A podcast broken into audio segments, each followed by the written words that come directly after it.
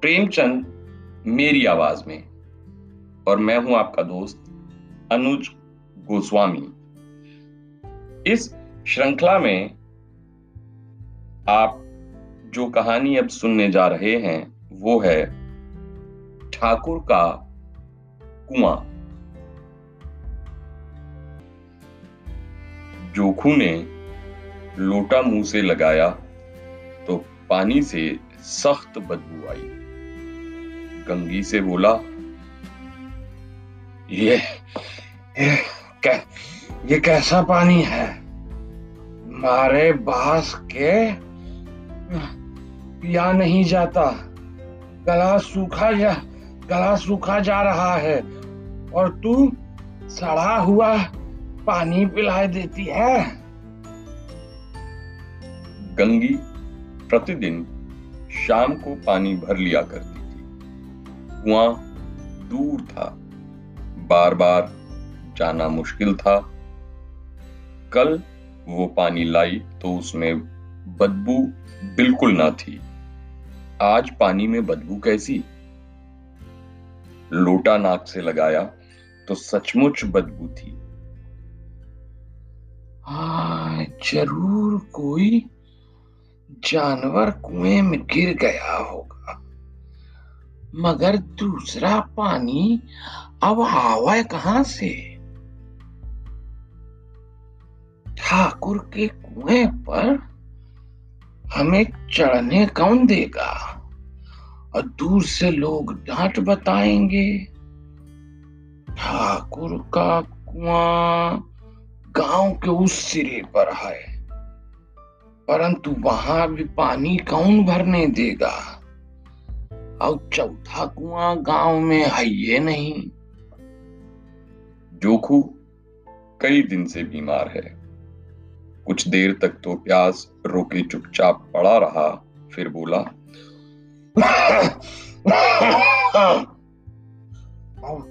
अब तो मारे प्यास के रहा नहीं जाता। वाह थोड़ा पानी नाक बंद करके पी ही लूँ। गंगी ने पानी न दिया। खराब पानी पीने से बीमारी बढ़ जाएगी, इतना तो जानती थी। परंतु ये न जानती थी पानी को उबाल देने से उसकी खराबी जाती रहती है। बोली, ये पानी कैसे पियोगे? न जाने कौन जानवर मरा है। कुएँ से मैं दूसरा लाई देती हूँ। जोखू ने आश्चर्य से उसकी ओर देखा। हैं? दूसरा पानी लाएगी कहाँ से? ठाकुर और साहू के दो कुएँ तो हैं। क्या एक लोटा पानी नहीं भरने देंगे? हाथ पाँव तोड़वाएगी। और कुछ ना होगा। बैठ चुपके से। बामन देवता आशीर्वाद देंगे और ठाकुर लठिया मारेंगे। साहू की तो क्या कहने एक के पाँच लेंगे। गरीबों का दर्द कौन समझता है? हम तो मर भी जाते हैं।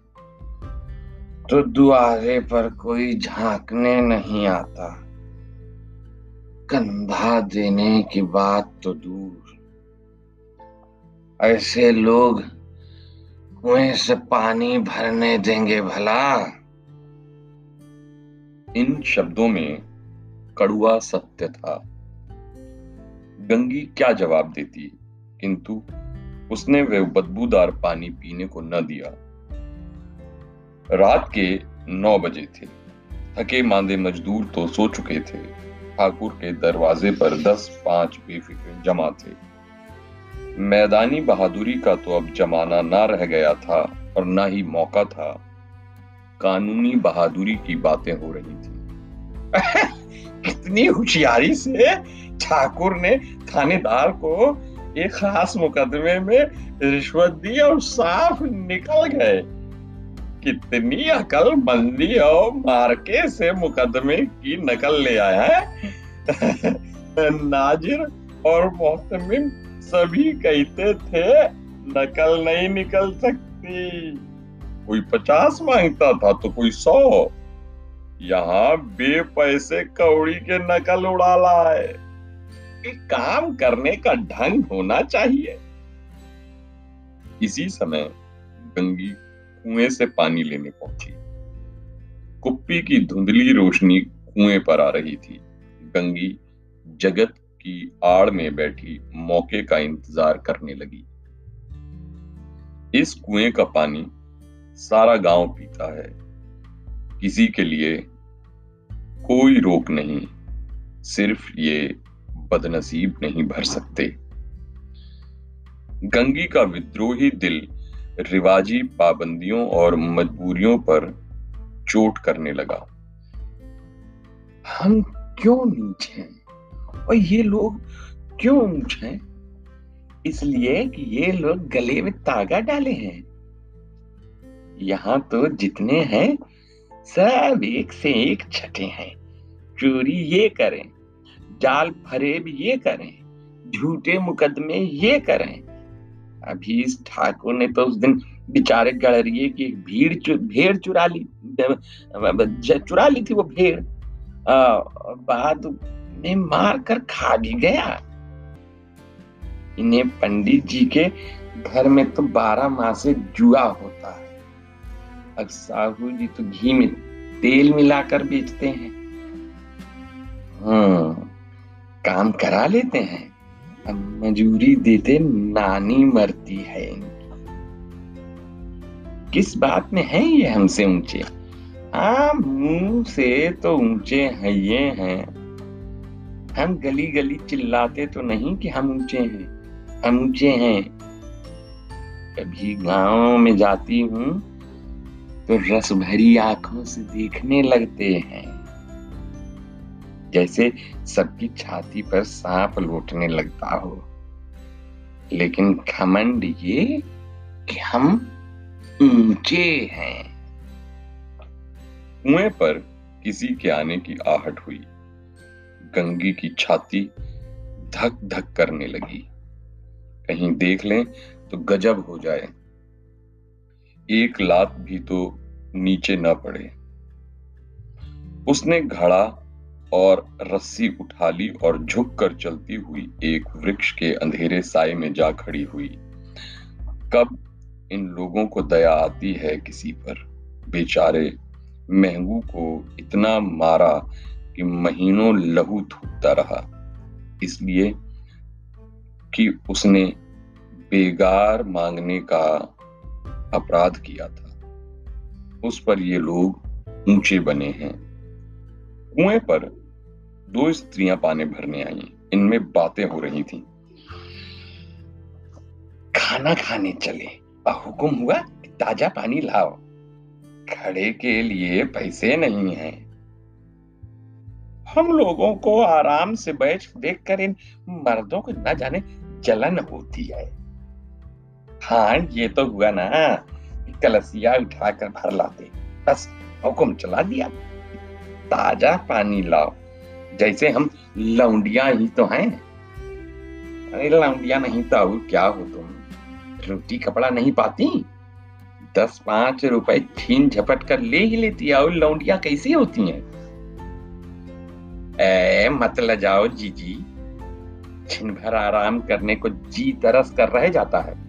इतना काम किसी दूसरे से घर करती? तो इससे कहीं आराम में रहती?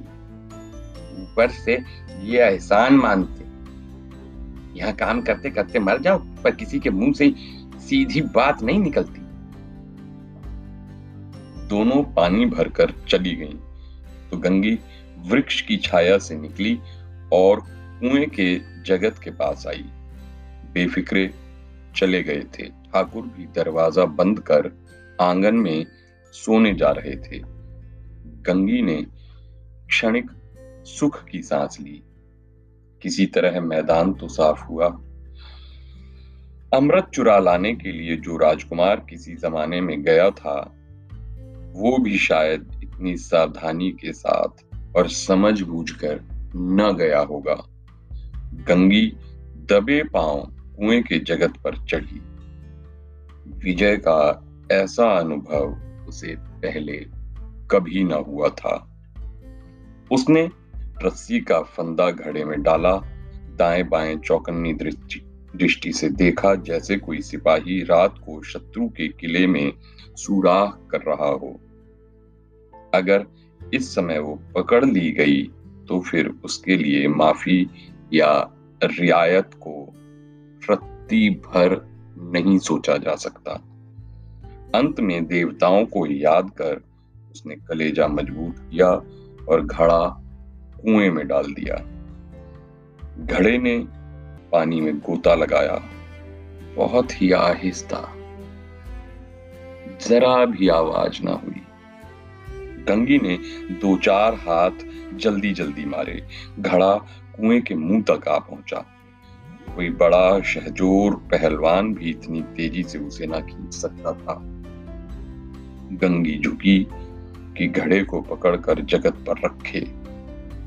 कि एकाएक ठाकुर साहब का दरवाज़ा खुल गया। शेर का मुँह इससे अधिक भयानक ना होगा। गंगी के हाथ से रस्सी छूट गई। रस्सी के साथ घड़ा धड़ाम से पानी में गिरा और कई क्षण तक पानी में हलकोरों की आवाज़ें सुनाई देती रही। ठाकुर बोले, कौन है? कौन है? पुकारते हुए कुएँ की तरफ़ जा रहे थे। और गंगी जगत से कूद कर भागी जा रही थी।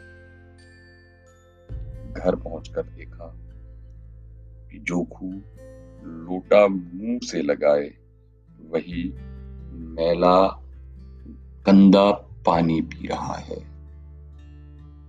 तो दोस्तों, ये थी मुंशी प्रेमचंद की एक और अमर कहानी, ठाकुर का कुआँ। फ़िलहाल अपने दोस्त अनुज गोस्वामी को इजाज़त दीजिए। अगली कड़ी में हिंदी कहानी सम्राट की कोई और कहानी लेकर के आपसे मुलाकात होगी। तब तक के लिए नमस्कार।